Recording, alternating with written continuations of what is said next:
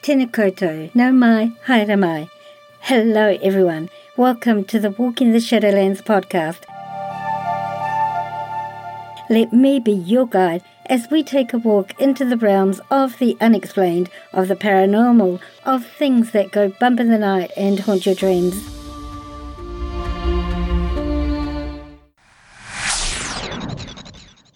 Your hosts, I'm Marianne. Thanks so much for joining me today, tonight, whatever time it is, wherever you're living in this beautiful world of ours. Sit back, relax, let me be your guide as we walk into the Shadowlands together and see what awaits us there.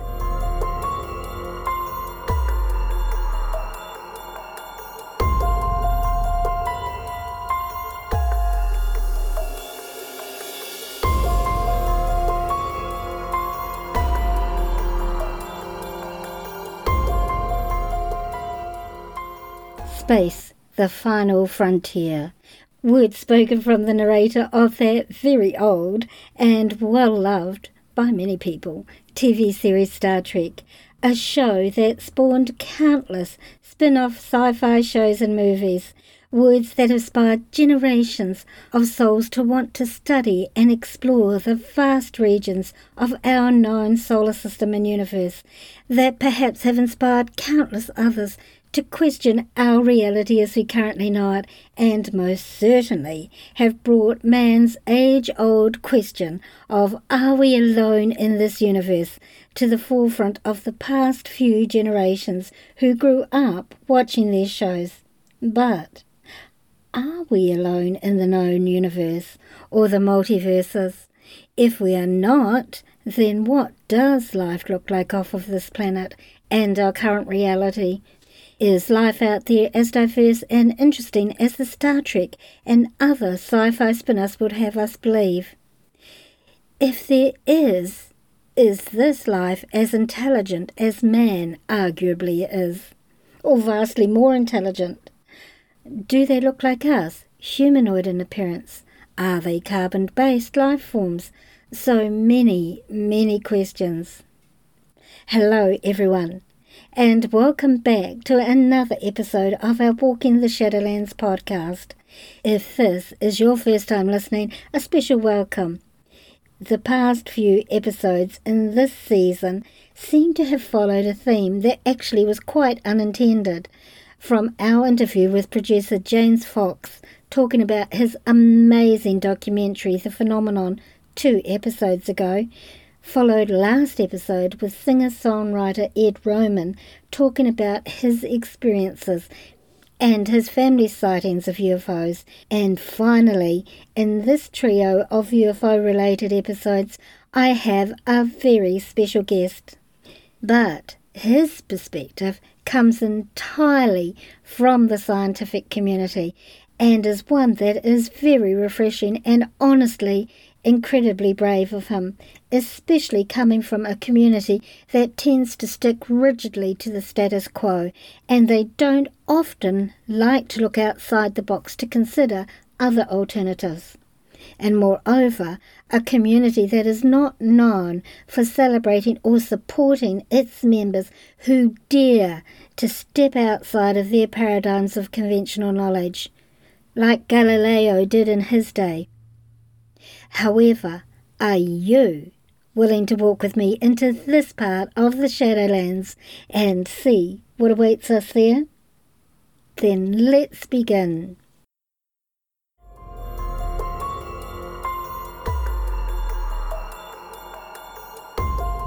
My guest today is Avi Loeb. He comes with very, very impressive scientific and scholarly credentials.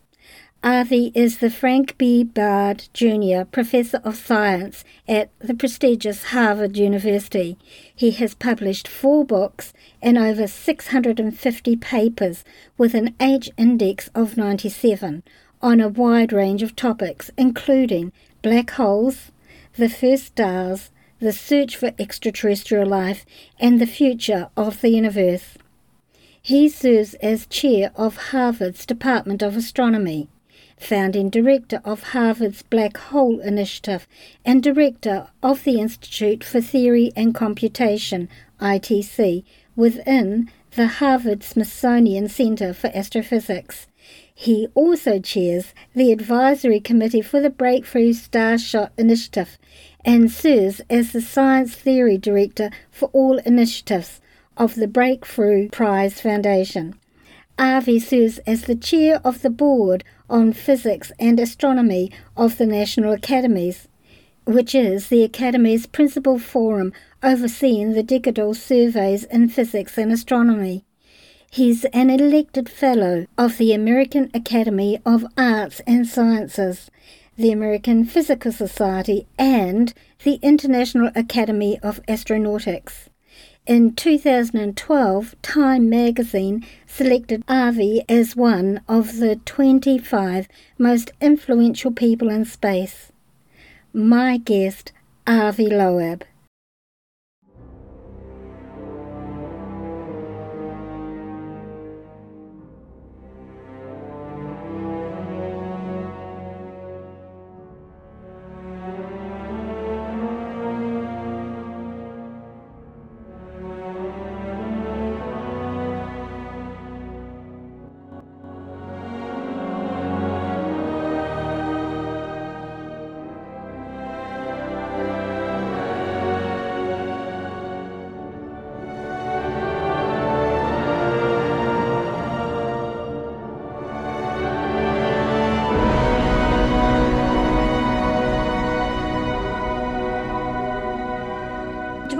Avi or, or Professor? Yeah, you can call me Avi. You know, I'm just the same um, kid that grew up on a farm that you read about. That oh. I don't need the titles. Don't awesome. worry about it. Awesome. Avi, thank you so much for agreeing to talk with me and my listeners today. I read your book on Oumuamua. It's absolutely a great book and it raised a lot of questions for me that I'll bring up as we continue in our conversations. But perhaps first, for my listeners, you could give us a little bit about your background, your professional background, so it lays a, a foundation for your conclusions. Well, thank you for having me. It's a great pleasure. Um, and um, uh, before arriving uh, to writing this book, uh, extraterrestrial that just appeared a few days ago. Um, of course, I had the career in astrophysics, but going back all the way uh, to where I started, I grew up on a farm. Uh, so I'm a farm boy fundamentally, and I, I still maintain that uh, uh approach to everything I do.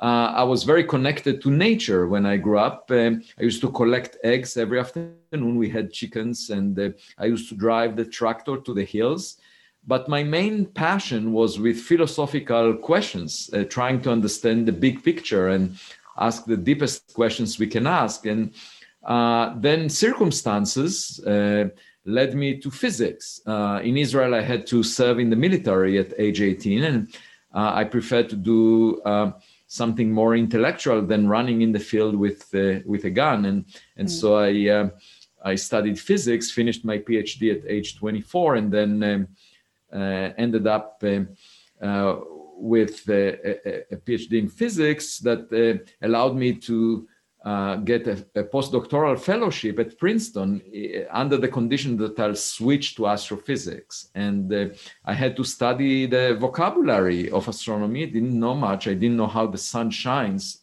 And that allowed me to sort of reconstruct myself um, without the guidance of a mentor. And uh, independently. And uh, uh, until today, I, I, basically craft my own path uh, in, in the field. And I, I, follow the questions that are most interesting to me. And even though I arrived at this marriage to astrophysics as a result of circumstances, I realized later, after getting tenure at Harvard, that I'm actually married to my true love because astrophysics offers us to the opportunity to explore fundamental questions that used to be in the realm of uh, philosophy, but using scientific tools. Mm-hmm. For example, we can ask, how did the universe start? Uh, how did life come to exist? um, and whether we are alone. Uh, some of these questions are discussed in the first chapter of the Old Testament, the Bible. Uh, they are so fundamental that humans uh, wondered about them for thousands of years. But we now have the privilege of using modern science, using the scientific methodology and the instruments and telescopes that we have that allow us to answer these questions. And I find it fascinating. And frankly, even if I wasn't paid at all, I would still be excited about pursuing these questions. So it's a great privilege to be a scientist, as far as I'm concerned, because you have the luxury of following your childhood curiosity. Um, you don't need to pretend that you know everything. Mm. Uh, you can, uh, based on the evidence that you see, you can try and figure out what the world is about. And uh, you know, you do it by trial and error. Sometimes you're wrong. You, you can allow yourself to make mistakes, and it's a learning experience. And that's what I find the most fun about doing science. That you don't need to pretend. Right. Uh, you can just follow the evidence. Right. For my listeners who may not know, can you please explain what an astrophysicist is and what you do? so, um, what I do for a living is uh, think about the, the sky, what we see in the sky. Now, you might say, oh, the sky is just uh, relatively, has a relatively superficial importance for our daily life. Uh, but that's not true because uh, first of all, you know, we we are on this earth as a result of what happened out there. Uh, so the earth is one of many planets surrounding the sun. You know, if you go back to Aristotle, the ancient Greek philosopher, he argued that the earth is at the center of the universe, that we are at the center of the universe. And uh, uh for a thousand years, people believed his, his idea because it's flattering. It's flattering to our ego to be an important part of the universe. Everything mm. is centered on us. But then uh, Copernicus and Galileo realized that the earth is moving around the sun. And at first, philosophers refused to look through Galileo's telescope. He was looking at the sky, again, this sky that appears to be completely secondary to everything that happens to us. And he realized that the earth moves around the sun. We are not at the center of the universe. So the, the entire world view changed as a result of that. And at first, philosophers just didn't want to look through the telescope. That maintained their ignorance, didn't change reality. And now we know that the earth moves around the sun and the sun moves around the center of the Milky Way galaxy. So this entire setup of the scenery where we are situated changed and we realize that we are not at the center of the universe. So that changes our perspective about reality. You know we are not central to the physical universe. We are one out of billions of planets around billions of stars in the milky way galaxy and we are not special at all and that milky way galaxy is one out of trillions of galaxies that we can see throughout the universe so the number of planets similar to earth orbiting a star similar to the sun roughly at the same separation, is more than the number of grains of sand on all beaches on Earth. And how can anyone be arrogant uh, in, in his or her daily life? Uh, it makes no sense whatsoever. Even if you are an emperor or a king that conquered a piece of land on earth, it's just like an ant hugging a single grain of sand on this landscape of a huge beach. You cannot be arrogant. So it immediately brings implications of being modest in your daily life. And we live for such a short time, it turns out, relative to the age of the universe at large, that we can figure out by observing the sky. So, altogether, the message we get from the sky is stay humble, stay mm. modest. That's an extremely important message because if you are arrogant, you do things that could damage our future. And if you are modest and and and, and you act accordingly, you you use science uh, to collaborate with other people and and build a better future. You know, so that already tells you something that you know uh, astrophysics is important.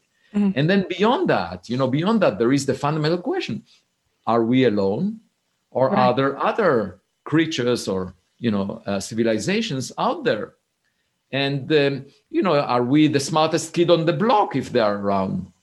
uh, it's just like with my daughters, you know, when they were infants, my daughters tended to think that they're at the center of the world and that they have special qualities that nobody else has. Right. But then they went to the kindergarten and they met other kids and they got a better perspective about themselves.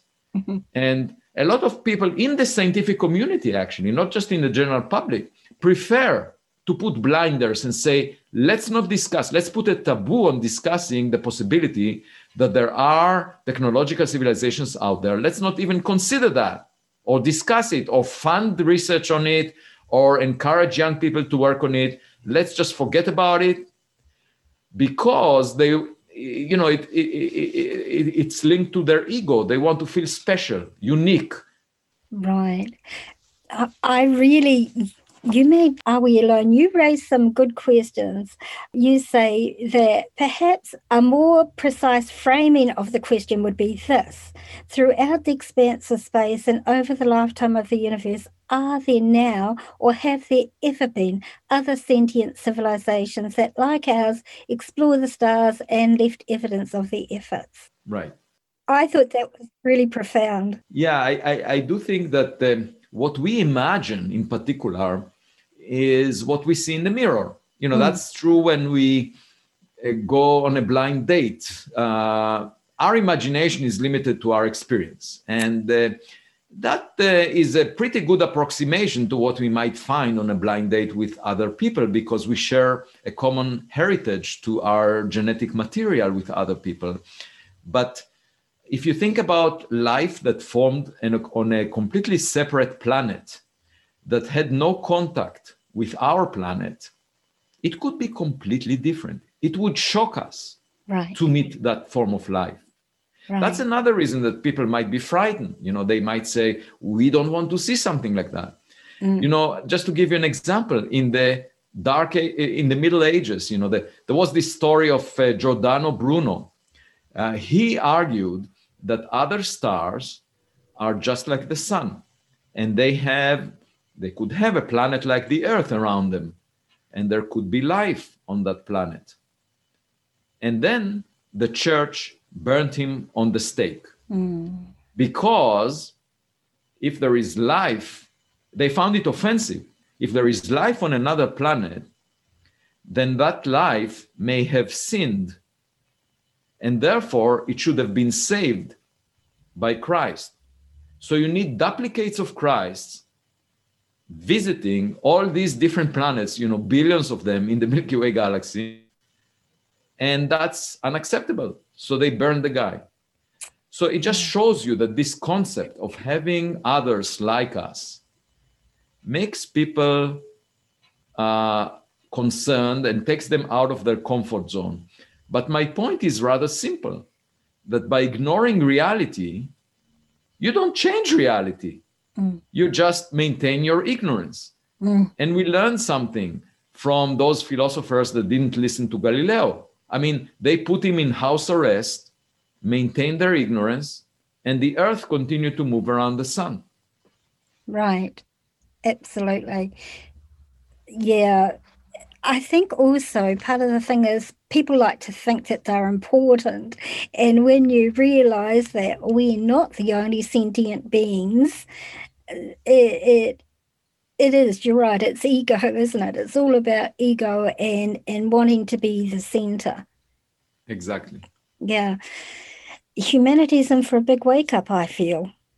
Some of humanity not all of humanity because there are, are definitely a few awake well people. that, that that's uh, that's uh, the one of the important messages in my book. Mm. um, well there is one message that has to do with this particular object oumuamua but the second has to do with the implications of finding evidence for a technological civilization out there and the fact that we should be modest in allowing for that. And, uh, you know, it's very unfortunate that right now the scientific culture uh, tries to maintain uh, what we learned in the past and feels that anything along these lines that takes it out of its comfort zone and, and, and prefers not to discuss it. I mean. I can give you an anecdote that uh, there was a, uh, this object, Oumuamua, was very strange, and we will get to discuss it. But I attended a seminar about this subject at Harvard the University, and um, uh, when we left the, the, seminar room after the talk ended, one of my colleagues that worked for many decades on objects within the solar system uh, commented, uh, "You know, this object uh, Oumuamua is so weird. I wish it never existed." And this kind of a statement should never be made by a scientist if there is evidence for something that doesn't quite line up with what you expected, you should be happy, mm. not sad, because it's nature's way of telling you that you need to revise your ideas. It's nature's way of telling you that you are learning something new. And by refusing to look at it, you are just maintaining your ignorance. Mm. That's really interesting. Perhaps speaking about science for the moment, perhaps you could explain to my listeners who may not understand what the scientific method is. Right. So science is based, uh, I would say, on one main principle, and that's that follows Galileo Galilei that pioneered this method.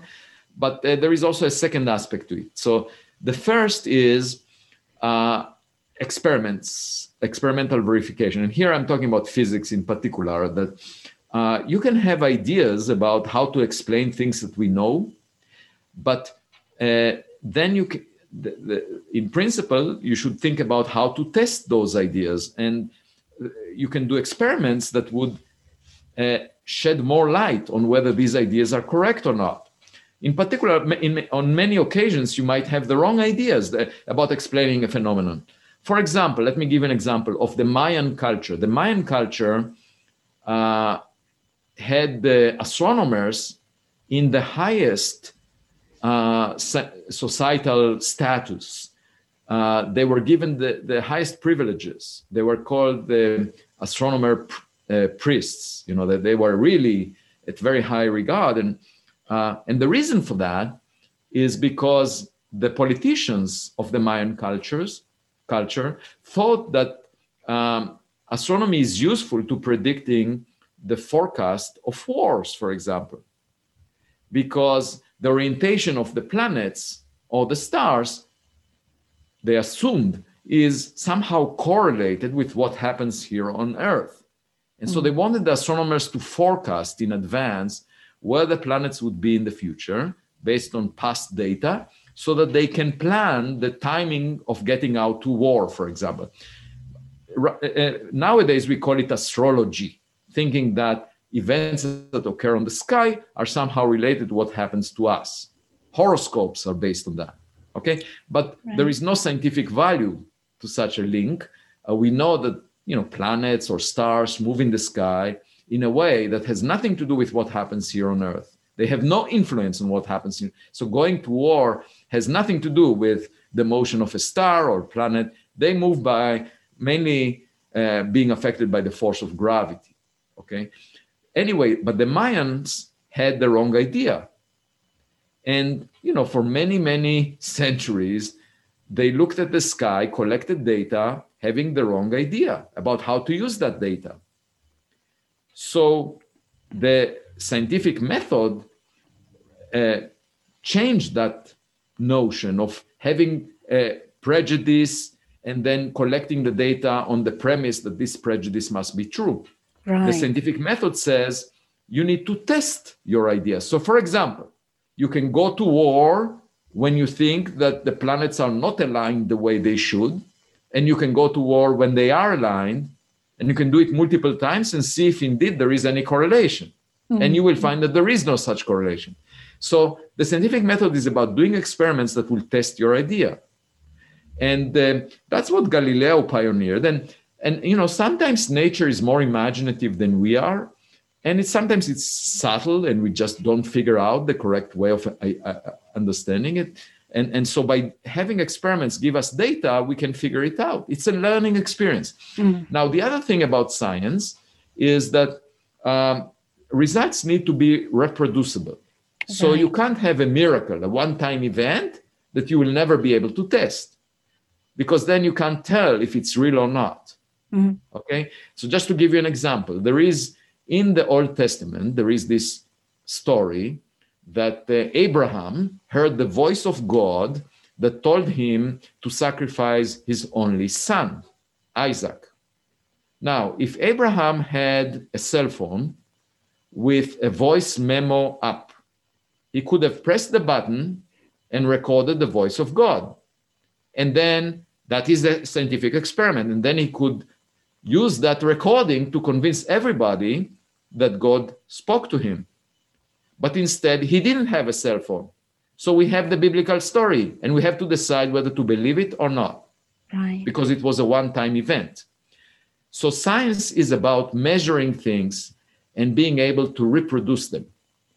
And that is an important constituent of science that makes it different from our daily life experiences, which sometimes are unique and special, and you can't really reproduce the conditions. And so um, we learn about nature by uh, doing experiments and reconstructing the experiments and doing them again and again and, and getting the same results. Right. So it's consistency. Yeah. Thank you. Exactly. That's a really good explanation. I really like the analogies you used as well. That made it quite clear. So I, I could, uh, just add one more thing that the amazing thing about the universe, it's quite amazing, and I find it remarkable. Most people take it for granted, is that what we uncover by experiments here on Earth, uh, the laws of physics, uh, seem to be to apply all the way throughout the entire universe, the entire observable universe, the same laws of physics. So some people take it for granted. They say, okay, well, we discovered these laws here. Why wouldn't they apply everywhere? Well, just look at the societal laws that we invent. A lot of people do not obey them. Yeah. Uh, when I go in the morning to look at my daughter's rooms, they are a mess. You know, there is chaos. Uh, so the fact that the universe is so organized and follows the same laws everywhere should not be taken for granted. Right. I really like the quote that you say about physics in your book. Over the years, I've come to believe that the law of physics seems to apply in only two places singularities in Hollywood. I thought that was, that was really funny. That really tickled me.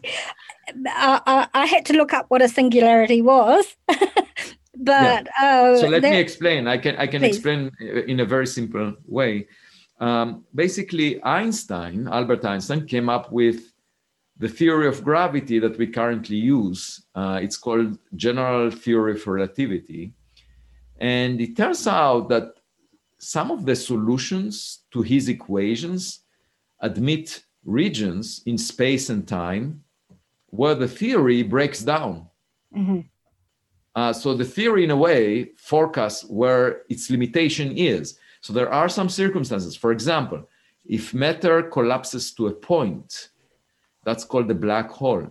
Uh-huh. In the center of that region, there is a point where the curvature of space and time diverges and Einstein's theory breaks down. That's called the singularity. The same is true about the Big Bang. You know, we know the universe is expanding. Right. If we go back in time, there was the so called Big Bang, a point in time where the density, when the density of matter was infinite everywhere. And at that point, we can't really tell what happened before because Einstein's theory breaks down. Mm. Now, what does it mean? It means that Einstein's theory is incomplete. There is something missing from it. Because if we had a complete theory of nature, then we would be we would have no singularities. We would be able to figure out what's going on before the Big Bang, for example. And we know exactly what's missing there is another pillar of modern physics called quantum mechanics. Mm. And quantum mechanics is not unified with Einstein's theory of gravity. And so, because of that, Einstein's theory fails. And we hope that if we, in the future, if once we figure out how to unify uh, the theory of gravity with quantum mechanics, so called quantum gravity, once we figure this out, we will avoid the singularities. Ah, gotcha. I, I actually find quantum mechanics really, really interesting. I did an episode in my first season of my podcast on uh, the theory that some theoretical physicists have that this universe is a holographic reality. And I mm-hmm. just actually found that absolutely fascinating you know, the experiments that they did. But I'm digressing. So let's get on to Oumuamua because this okay. is absolutely fascinating. Have I, have I pronounced it properly? Yeah, you did it right. And I should say that the, the word Oumuamua means uh, a scout or a messenger from far away in the Hawaiian language. And the reason it was chosen is because the observatory that discovered this object is situated in Maui, in Hawaii. Right. And I understand that it was, let me see, the Pan Star. Pan-STARRS, yes, exactly. This is a survey uh, of the sky uh, done by a telescope on Mount Haleakala in Maui. Uh, that I actually visited uh, with my family in July 2017 uh, when we were on vacation in Hawaii. And um, it's a beautiful location. It's sort of uh, above the clouds, quite amazing. And uh, the purpose of this telescope was to find near Earth objects, objects right. that could approach close to Earth because they endanger us. We know that the dinosaurs were extinct, uh, went extinct by a big rock that approached the Earth, a rock roughly of the length of Manhattan Island. Mm. And um, uh, it must have been a beautiful sight to see it approaching, but the fun stopped when it hit the ground and basically killed not only the dinosaurs, but three quarters of all life forms on Earth. Uh, and there was a complete change in the climate. And um, the dinosaurs, even though they had a big body, uh, they didn't have a large brain like we do.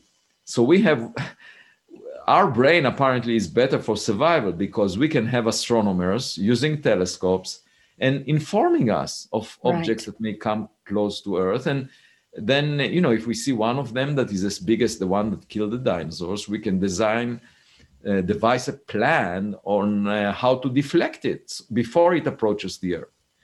So that's why the Pan-STARRS Observatory was constructed. There was a, a task from Congress uh, the, in the United States to NASA to find, to identify 90% of all the near Earth objects bigger than 140 meters.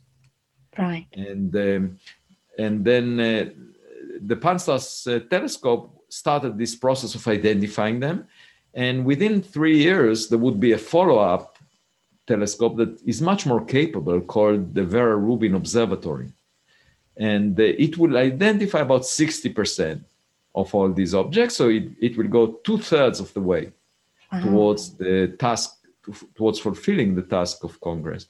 But um, the Pan-STARRS, in the process of surveying the sky, found after a few years this object that was the first one to originate from outside the solar system that was spotted near Earth. So it's called the first interstellar object that was identified in the vicinity of the Earth. Uh, and it was called Oumuamua. And at first, astronomers thought, oh, it must be just like the rocks that we have seen before from within the solar system. So it could be a rock that was ejected from the neighborhood of another star. Right.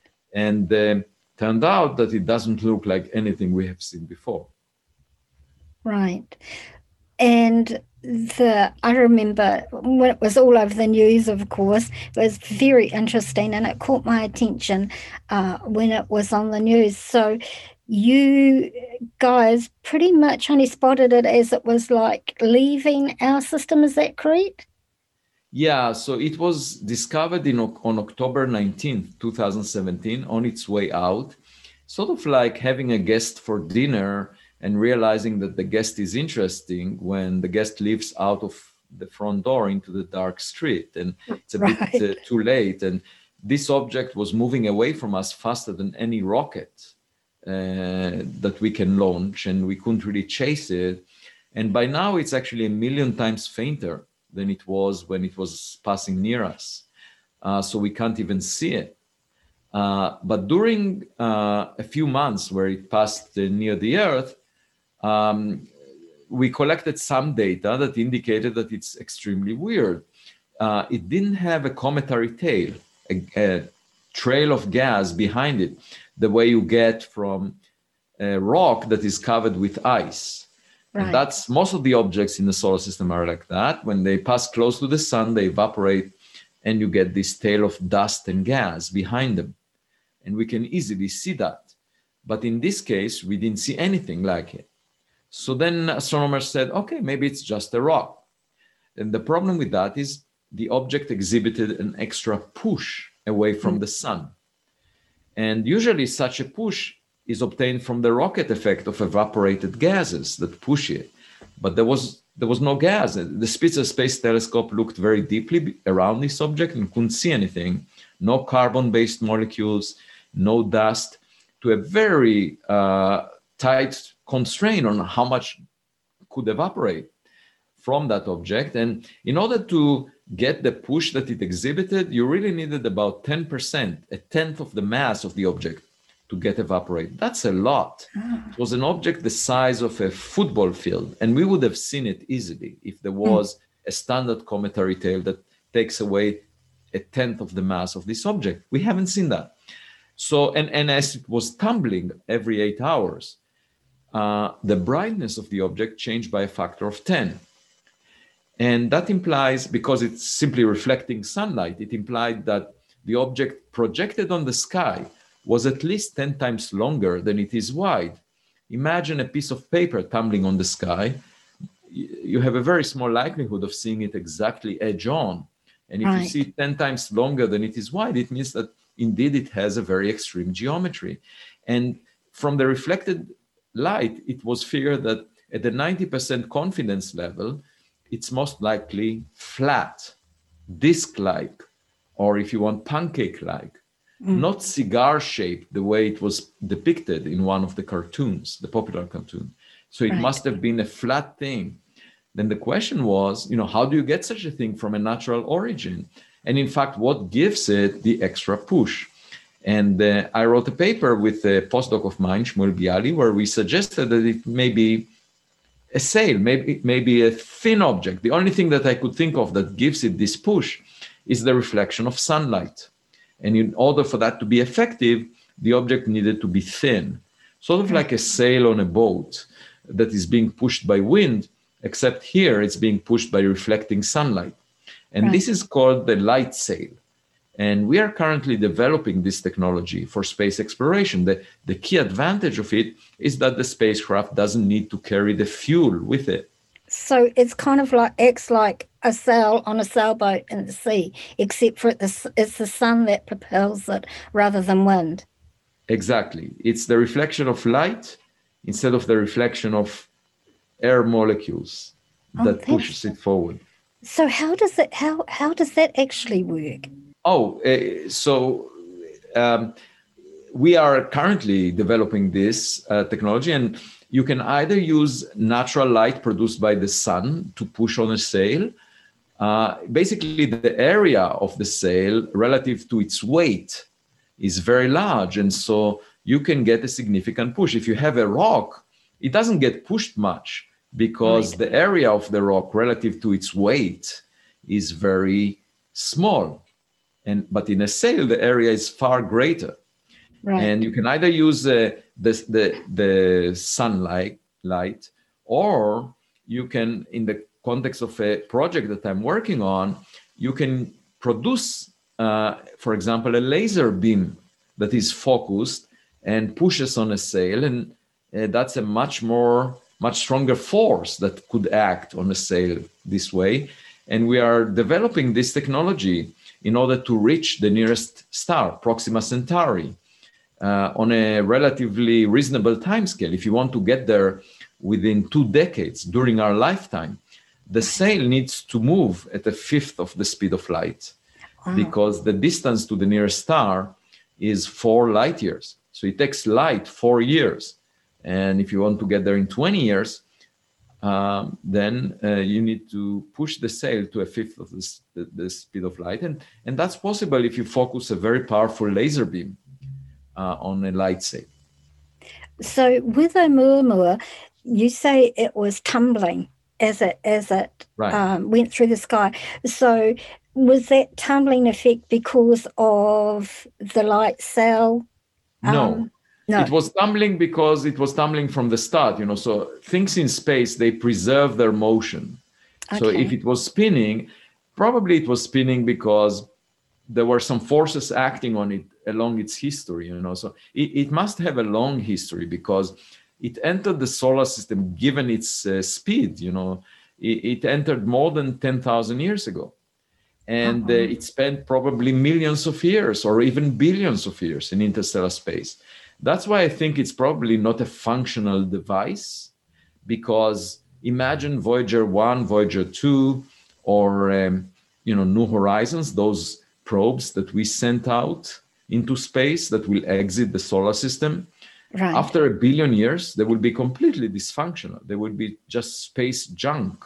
Mm. And mm. Uh, it's just like walking on the beach, you know, when you see mostly uh, rocks and seashells that were naturally produced, but every now and then you stumble on a plastic bottle that implies that there is a civilization out there. But the plastic bottle is not functional anymore. You're not, you know, it's not being used for anything. Right. Right. I remember reading in your book that you su- suggest that, that it was, let me just check my notes, says that it was uh, space junk or debris. Right.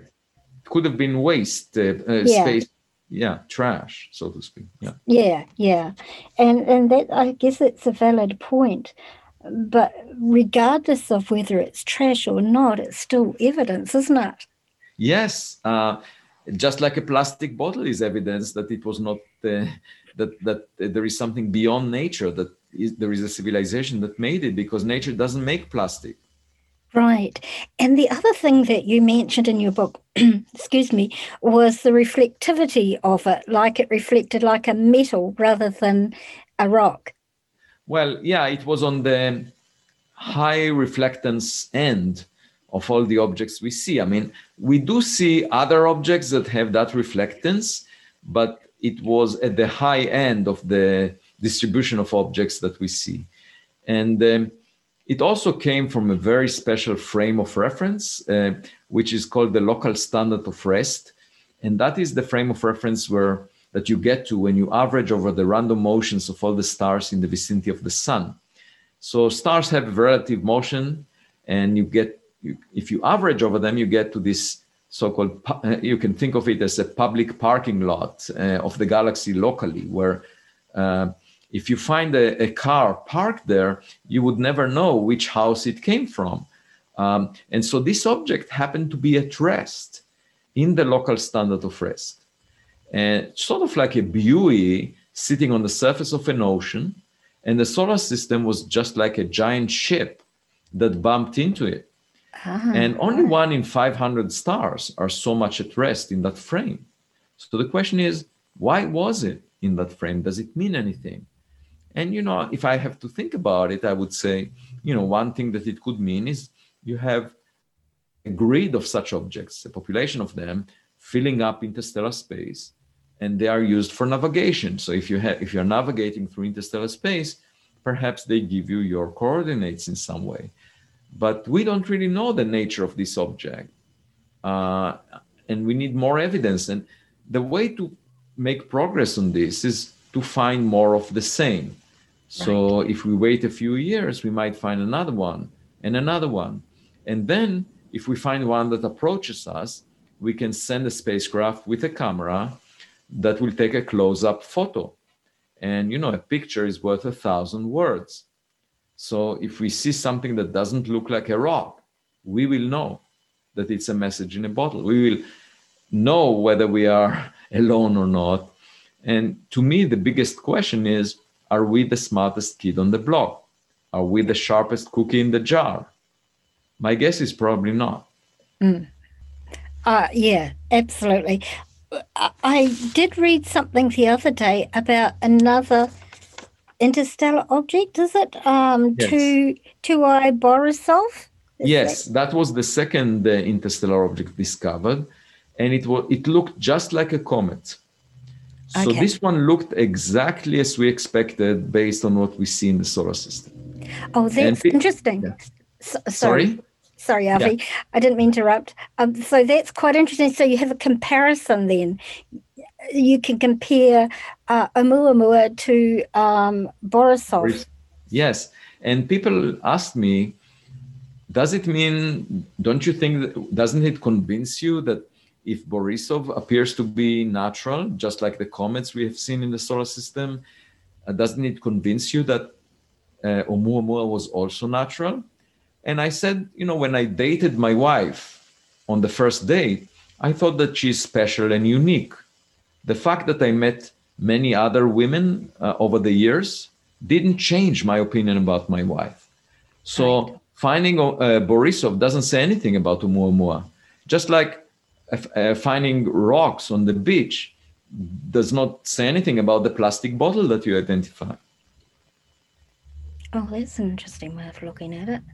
So, what sort of conclusions have you come, have you garnered from this, or what, where do you, I'm trying to frame my question. Where do you go from here so far as that that particular object goes? There's not, I guess, a lot more you can do about it because it's only a limited time that it was available.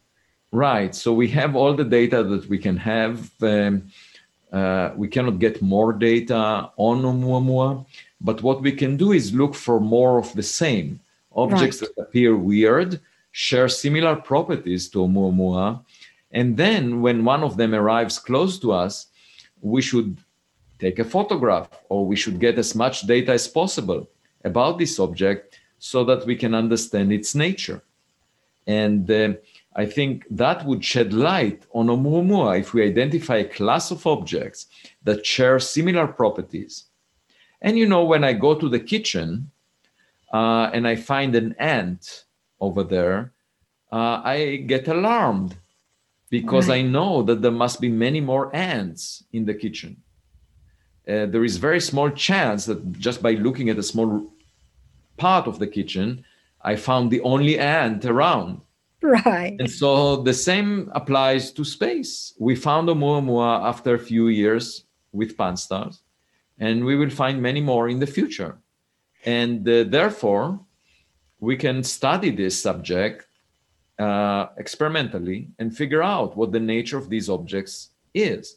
My main message to my fellow scientists is to keep an open mind mm. and mm. search for possible messages in a bottle. It's a completely different method for finding evidence for other civilizations. In the past, we primarily looked for radio signals. Mm. But the disadvantage of a radio signal is that it's just like speaking on the phone, that you need the person on the other side to be alive in order to speak on the phone, right? Right. Uh, however, if you get a letter in the mail, that letter can come, come from someone that is not alive anymore. Mm. So if you find an object that is a relic from another civilization, that civilization could be dead by now. Mm. It's sort of like doing archaeology. You know, uh, speaking about the Mayan culture that I mentioned before, it doesn't exist anymore, but we know about it from the relics that it left behind. Right. So searching for physical objects in space, which I call space archaeology, serves the purpose of finding things from the past that may not right. be around anymore. It's a much more powerful way of learning what may have existed rather than looking for radio signals of what may exist right now. Right. And I think that opens a completely new window into the search for technological signatures in space. Oh, absolutely. And just for the listeners, because you broke up when you were saying the word, the word that Arthur used was uh, space archaeology. Was it? Yes, I call it space archaeology, which yes. is similar to what we do here on Earth in uh, an attempt to find cultures that are not around anymore, like the right. Mayan culture, by digging into the ground and finding relics that they left behind. We can also dig into space and search for relics from civilizations that are not around anymore. So, Avi, on a personal level, I oh, oh, on, on a professional level, oh, actually, I'll get back to that. Um, the search for other objects, the the issue is that the we could have had other objects already come and go, but we probably won't know because the telescopes can only cover a certain area of the sky at a time. So, what percentage of the sky can they cover at any one time? So, uh, the reason that Pan-STARRS discovered the first interstellar object is because it surveyed a large fraction of the sky and kept looking at the sky over a long period of time. Uh, previously, telescopes were looking at small portions of the of the sky and had a small chance of identifying such objects. And um, the, the Vera Rubin Observatory will be even more effective than uh, Pan-STARRS was at finding new objects. And uh, it basically depends on the size of the telescope as to how faint of an object you can find. And, and Pan-STARRS right. will have a, a, telescope much larger than, uh, sorry, and the Vera Rubin Observatory will have a telescope much larger than that of Pan-STARRS, and therefore will be more sensitive to fainter objects. Right. Faint means the object could be smaller or at a greater distance from the sun. And so that will open up a bigger survey volume because the Vera Rubin Observatory can look farther out, but it could also allow us to discover smaller objects that reflect less sunlight, even if they are close to us. And there might be many more of them. We don't know how many. And so, um, in the future, the hope is that we will find many more interstellar objects and therefore we'll identify those that look unusual, those that look anomalous, and then study them very carefully and try to figure out if they are natural or artificial. Very interesting. So, when does this new uh, observatory come online? So the Vera Rubin Observatory was planned to come online in a couple of years, but because of the COVID the pandemic, uh, it was delayed and it will start its operations in three years from now. Wow, that's going to be pretty exciting for you all, for everybody, really. Very it's exciting for people that are interested in the evidence, not in their prejudice. It, absolutely, absolutely, and that brings us to the personal, the personal uh, level. I, I, consider the fact that you've spoken out as actually a very brave thing to do because I know that your views are is very hard to get past old boy, old school mentality. Right. And for you to speak out like this with your observations and your hypothesis is is a bit like Galileo, really. Thank you. Well, um, the way I view it is as a service to the younger generation of tomorrow. I want them to be able to speak freely on this subject and I do think that the public is extremely interested in this subject and the public funds science. So mm. science scientists have an obligation to address this question. Uh, and it's important also for humanity at large to get the correct perspective about our place in the universe and, and our aspirations for space. Uh, all of this will affect our future. Imagine that we find evidence for another civilization. Uh, we will feel as if we are part of the same team as the human species rather than be separated into nations that fight each other all the time right. so i think it will have a huge effect a huge impact on human history it's the most important question that we should answer and i don't really care how many likes i have on twitter and whether my colleagues agree with me or not in fact i don't even have any social media presence um, i just try to keep my eyes on the ball you know there is this saying of basketball coaches keep your eyes on the ball and not on the audience. Right. And uh, that's what I'm trying to do now. Obviously, I get a lot of pushback because it goes against the tendency of people to maintain the past mm-hmm. and not to revise their notions based on anomalous objects like Oumuamua.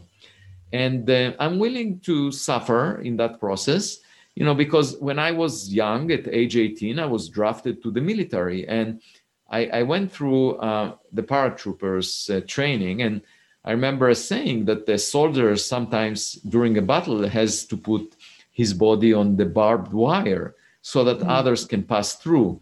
And I'm willing to do that uh, so that the younger generation of tomorrow will will be able to speak freely on this subject and not worry about their job prospects. And I really think that this should be center stage in the pursuit of astronomy. I don't see why it's regarded as speculative when a lot of astronomers are working on, for example, the dark matter. We don't know what it is, and there are suggestions that maybe it's one form or another of matter, like weakly interacting massive particles or axions, and hundreds of millions are being spent in trying to search for those particles without any success. Mm-hmm. And why is that less speculative than investing hundreds of millions of dollars for searching for technological civilizations out there? I don't see any rationale behind it. I think in both cases, you are searching in the dark. In the case mm. of dark matter, it's really dark. Uh, yeah, it is really dark. One of the things that stood out for me in your book, talking about that, was how you do encourage the younger generations. And let me see, the questions you, where is, I'm just trying to find it. Oh, yes, the thought experiment you use with your undergrad students. Perhaps before we, we close, you could talk about that a little bit because I think that's really great. Yeah, so I asked the students in my class um, if a spaceship would uh, land and you would be asked to enter and go out farther, um, would you do it? And uh, they said yes, but to my surprise, they conditioned it. They said that they would do it under the condition that they will be able to share their experience on social media. And uh, I couldn't really understand that because I would do it just for the thrill of it, just for the experience. And I don't really care if anyone shares my experience. I just want to figure out what these aliens are like, what they do. And um, so I come from a different perspective, I guess, than the younger generation that wants to share everything. But that's okay. As long as they board the ship, they might find out what's going on. Um, so, um, um yeah so the question you gave them was if you if you if the aliens landed and they were friendly um, and you know they proved hospitable would you go with them if you knew it was a one way trip and right. as and you said as long as they could text or share and then you said uh, about if they go near a black hole is that right Right. And they couldn't send data out then. No, they would not do it because it risks their lives. So, and also you can't really share your experience once you enter into the horizon of a black hole. Uh, you're doomed to be crashed by, or, or actually spaghettified by the tidal forces near the singularity of the black hole. Um, by the way, um, my wife said that if a, a spaceship ever lands in our backyard, she wants me to do two things. First, to leave the car keys with her. and second, to make sure that they don't ruin the loan when they take off. oh, I love her attitude. That's really great. Because so she knows you'd obviously go for a ride with them. oh, I would definitely go. Yeah. Good for you.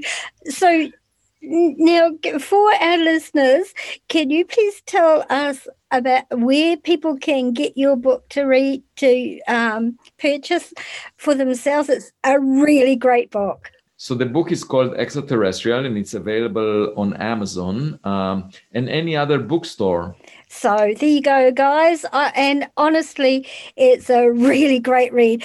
Uh, normally, as I was saying before we started, I can read a book in two or three hours, but your book, it's taken me a while simply because I had to stop and think about what you were saying. And then I had to go and research what you said. It was a bit like writing a thesis, really. That's why it's taken me so long. And I've got, you can't see it, but I've got pages and pages of notes that I've taken as I read your book.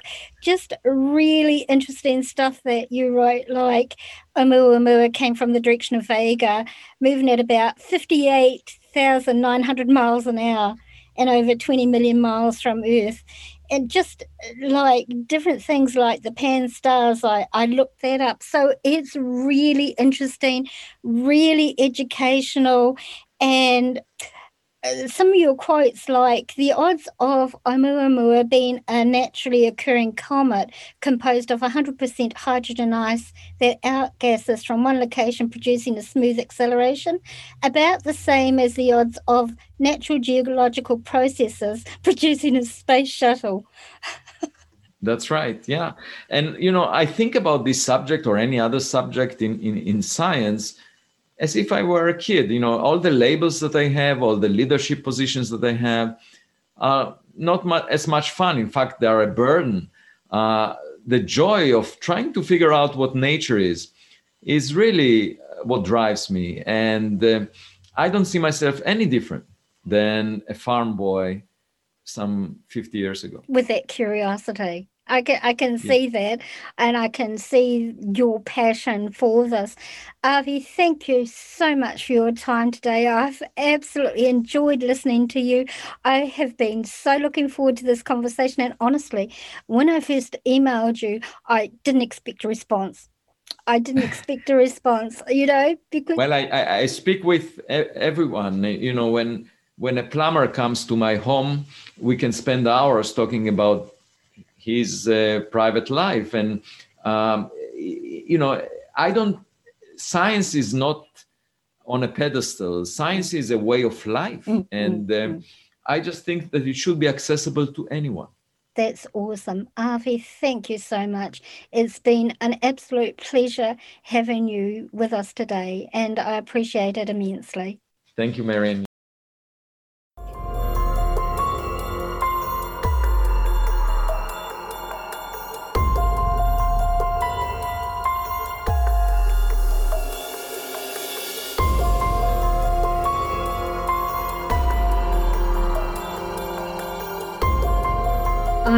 Very grateful to have had the opportunity to speak with Avi, a conversation I really enjoyed. His book, Extraterrestrial, is a really good read, but not one that you can read in one sitting. It's a book that you need to read and then think about what he said do some research and read some more. At least for me, that's how it was. A great book. I thoroughly recommend it. Available from all leading bookstores. On a more personal note, I've never made any secret of my knowing of extraterrestrial life. In fact, of intelligent extraterrestrial beings, of my lifelong and face to face interaction with such beings. So I have to say that for me, it was a really interesting perspective to have a scientist talking to me about his belief in an extraterrestrial object, therefore extraterrestrial life. It's a very rare scientist in the field of astronomy who will speak out about accepting such things as life existing elsewhere. Although many will suggest it might be the case, few will actually believe it, even when evidence such as Oumuamua might appear. But as Avi said earlier in the episode, to the physical universe, we are one out of billions of planets around billions of stars in the Milky Way galaxy, and we are not special at all. And that Milky Way galaxy is one out of trillions of galaxies that we can see throughout the universe. So the number of planets similar to Earth orbiting a star similar to the sun, roughly at the same separation, is more than the number of grains of sand on all beaches and he on Earth. also said so it just shows you that this concept of having others like us makes people uh, concerned and takes them out of their comfort zone. But my point is rather simple that by ignoring reality, you don't change reality, you just maintain your ignorance. And we learn something from those philosophers that didn't listen to Galileo. I mean, they put him in house arrest maintain their ignorance, and the earth continue to move we around the sun. We are living in very, very interesting times, and I feel that the next few years are going to be most interesting for humanity and our being a part of a greater intergalactic community. But the question is, what do you think?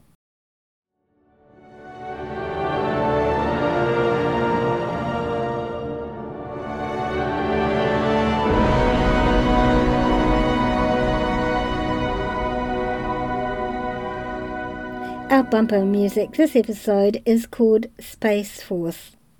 I want to mention my patrons and thank them for their ongoing support of this podcast. If you want to become a patron of the show, then head over to patreon.com forward slash MCC15 and sign up now. As a patron, you get access to a special members only page on the podcast website, www.walkingtheshadowlands.com, from which you can download full transcripts of each episode. You also have access to some interview bits that may not make the episodes and little extras, as I have time to create and add them for you. You also get early access to the shows before everyone else gets to hear them. Also, you have my absolute gratitude and appreciation. So, what are you waiting for? Go to patreon.com forward slash MCC15 and sign up now. The continued support of my patrons makes it possible for me to financially cover part of the cost of producing this show for you all, so thank you all so much. If you have any suggestions for topics you might like me to cover in upcoming episodes, then please don't hesitate to email me. Or if any of you have any questions, suggestions, or any comments that you'd like to make, or experiences that you might like to share with myself or my audience, or if you feel you might be a good fit as a guest on my podcast, then just email me at shadowlands at yahoo.com or check out the Be a Guest page on the podcast website. Check out our Facebook page, Walking the Shadowlands, our Instagram feed of the same name, and our Twitter feed at Shadowlands10. Like and follow for hints on our upcoming episodes.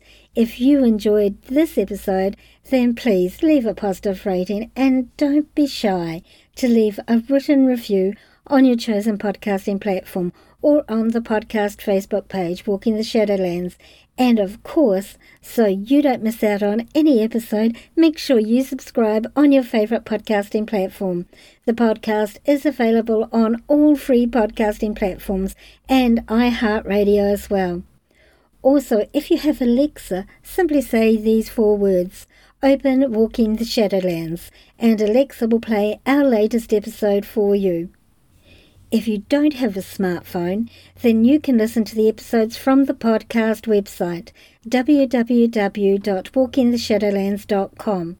For those hearing impaired, there's a full written transcript of each episode on the website, so you don't miss out at all.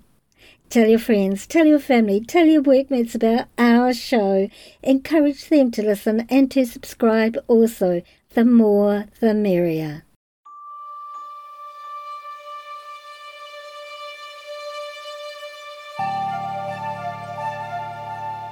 Thanks for listening to this episode. Ka kite ano, oya koi. I'll see you again.